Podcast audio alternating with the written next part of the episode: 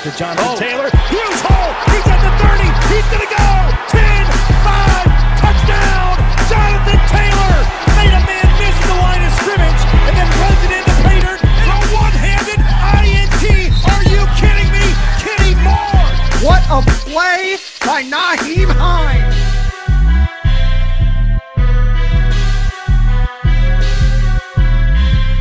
Horseshoe is back, baby. The horseshoe is back.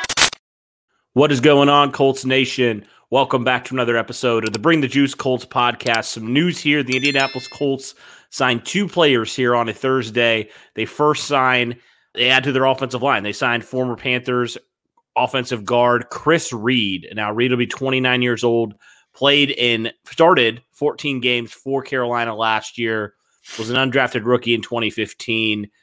Uh, so adding a little bit more depth in the in the offensive interior, and then they also signed former Steelers safety Sean Davis as well to add a little bit of depth there in that secondary. So, Derek, let's break this down and kind of talk about some of these both of these guys here. Um, Davis, I, did, I forgot to mention, is 27 years old, so a little bit younger there. What's your instant reaction first to the Colts signing Chris Reed, offensive guard? Um, well, I can definitely tell you from I, I'm starting to now see what the strategy is for Ballard and what the Colts are doing right now. And I'm starting to actually come around to it, you know, the, just adding depth at that position because I think Ballard's realizing that he can't rely just on his starting five to stay healthy all year and not have a backup. And mm-hmm. that's exactly what he's doing right now is just getting the backups he's solidifying it to know that I have guys in case something happens, that I have guys that I know can go in there and provide some quality minutes when my guys aren't able to start. And I'm really liking it. I mean, it is showing their hand of what they're going to do in the draft. I mean, we kind of expected it, but we just now are seeing the true hand of what he's going to do. But, you know, again, uh, uh Reed, a slightly older offensive lineman, a little bit, but a guy that does have some experience, like you said, started for most of the season last year with Carolina. Mm-hmm. Um, that's great, you know, having somebody in here again that has that experience and was um, I don't know I don't remember where PFF ranked him amongst guards, but I mean, you know, if, if you got to start for the majority of the season, I would imagine you're yeah. you're good enough to at least play in this league. So um it's great. I, I love it. I, I'm glad that he's shoring up the offensive line depth everywhere. I mean, that's really great for uh, the Colts offensive line d- group right now. Yeah, a couple notes here on him. So he's played in 47 total games. He has 23 starts. Last season, Derek, in his first like really extended chance to start uh, in his career, he only allowed one sack in his entire okay. in, in, the entire season last year. Okay. So, uh, and that's in 892 snaps. So okay. pretty solid offensive line, pretty solid numbers there.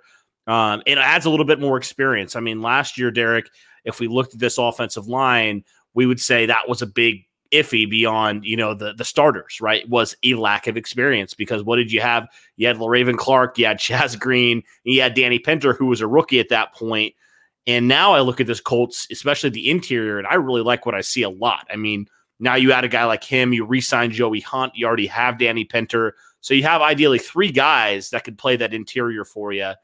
You kind of have a backup at each position now, which is really nice. So I really love it for that standpoint. I love just the the snaps and then kind of the the resume that he provides, and that you know if one of your guys gets banged up, he can kind of provide some some quality depth there as well. So let's move on to Sean Davis, a little bit more of an interesting name as well because um, Davis has had a lot more probably starting experience, I would say, over a guy like Reed. I mean, he was a starter for Pittsburgh for multiple, multiple years, still only 27 years old. So he's still fairly young as well. Um, and, you know, it kind of helps now solidify okay, now you feel a little bit better about your safety depth as well.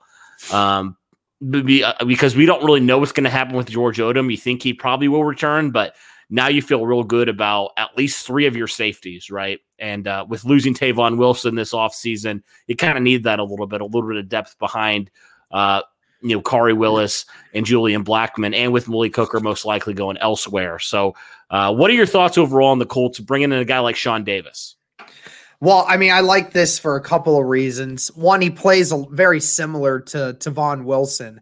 You know, a much more of a box safety. You know, a guy that likes to play closer to the line of scrimmage. A guy that would rather um would rather hit rather than uh, playing coverage, which, you know, in certain situations, you know, the Colts like to mix things up like that. So Sean might see a few snaps here and there. And on top of that, he's also been a special teams guy as well for Pittsburgh. So that's another great thing for, you know, the Colts are always looking to try to find even better guys for the special teams unit uh, to see who can find some minutes, right? I mean, Sean Davis wouldn't have uh, come to Indianapolis had he uh, not been probably promised a, a special team spot somewhere. So, you know, that makes total sense. And again, just, you know, you're going to get your money's worth, you know, whatever. Uh, I don't remember the exact number amount, but I thought it was a, was it like a veteran's minimum? Wasn't it? That was like uh, three yeah, million. It doesn't something. doesn't say in this in this article exactly what it is, but I would assume it's probably for fairly cheap. Yeah, I thought it was for like a veterans minimum or something, but yeah, so. yeah. Uh, so it was it, it was a good contract nonetheless. You're gonna get him for special teams and maybe a couple snaps here and there for uh the defense. You know, whenever they plan to use him, but yeah, uh, again, just like you said, more depth. It's just shoring up that spot uh, the spots right now and then trying to hit home runs in the draft at this point. Yeah, and just more veteran leadership. I mean, that was, mm-hmm. I mean, honestly, as good as Julian Blackmon and Khari Willis are, they don't have a ton of experience like in the league, as as opposed to a Sean Davis who has a lot more experience. He, st- he started for three straight years with Pittsburgh, hasn't played a whole lot the last couple years, so it kind of is a nice little fit where I feel like he's a guy that you know if one of those guys gets banged up, he can kind of play in a pinch right there for you. Um, and also, you mentioned that the special teams. I mean, we know how much Ballard loves guys who play special teams. Adding another guy like him, especially with the uncertainty of George Odum. Now, hopefully, mm-hmm. you do bring him back, but I think that's just a wise move as well.